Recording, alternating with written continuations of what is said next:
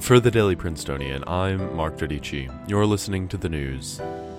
This weekend, President Trump dismissed the Intelligence Inspector General, blocked 3M from exporting respirators to Canada and Latin America, and distanced himself from CDC policies.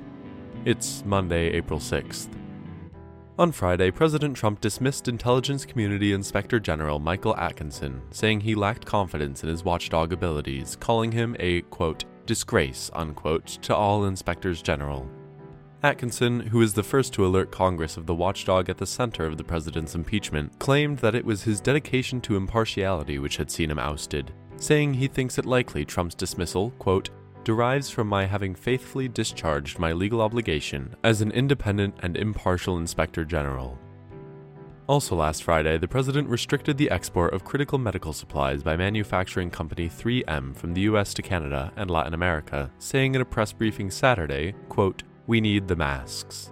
Canadian Prime Minister Justin Trudeau turned to China for supplies, announcing also on Saturday that his nation would be receiving a shipment of millions of masks from across the Pacific within 48 hours. This deal represents a risk for both nations, who have until now experienced tensions for more than a year, including citizen detentions on both sides and a reduction of Canadian imports into China. Trump again disagreed with the Center for Disease Control and Dr. Anthony Fauci, the nation's leading infectious disease expert, over proper personal response to the pandemic. When the CDC on Friday announced that all Americans should wear a face mask when leaving home, the president, while declaring his administration's support for the policy, also announced that he will not be following the measure while meeting with foreign officials. In a press conference Sunday, Trump announced his support for hydroxychloroquine, an anti-malarial drug, as a supposedly effective treatment for COVID-19, saying, quote, "What really do we have to lose?"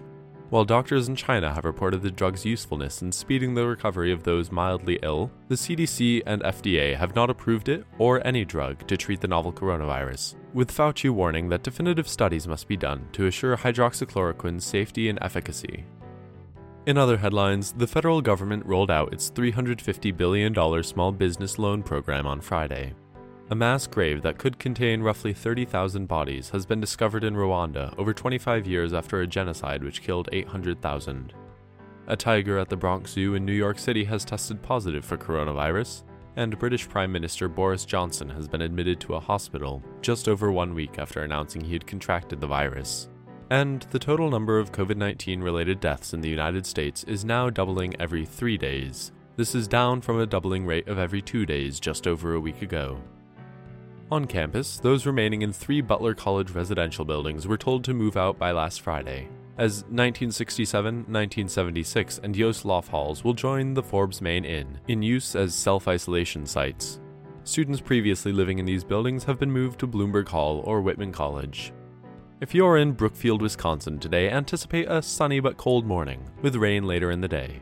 Temperatures will start in the low 30s and should climb to the mid 50s.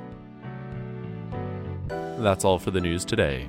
Today's episode was produced under the 144th Managing Board of The Prince, and our theme was composed by Ed Horan, class of 22. For the Daily Princetonian, I'm Mark Dodici. Thanks for listening. Have a wonderful day.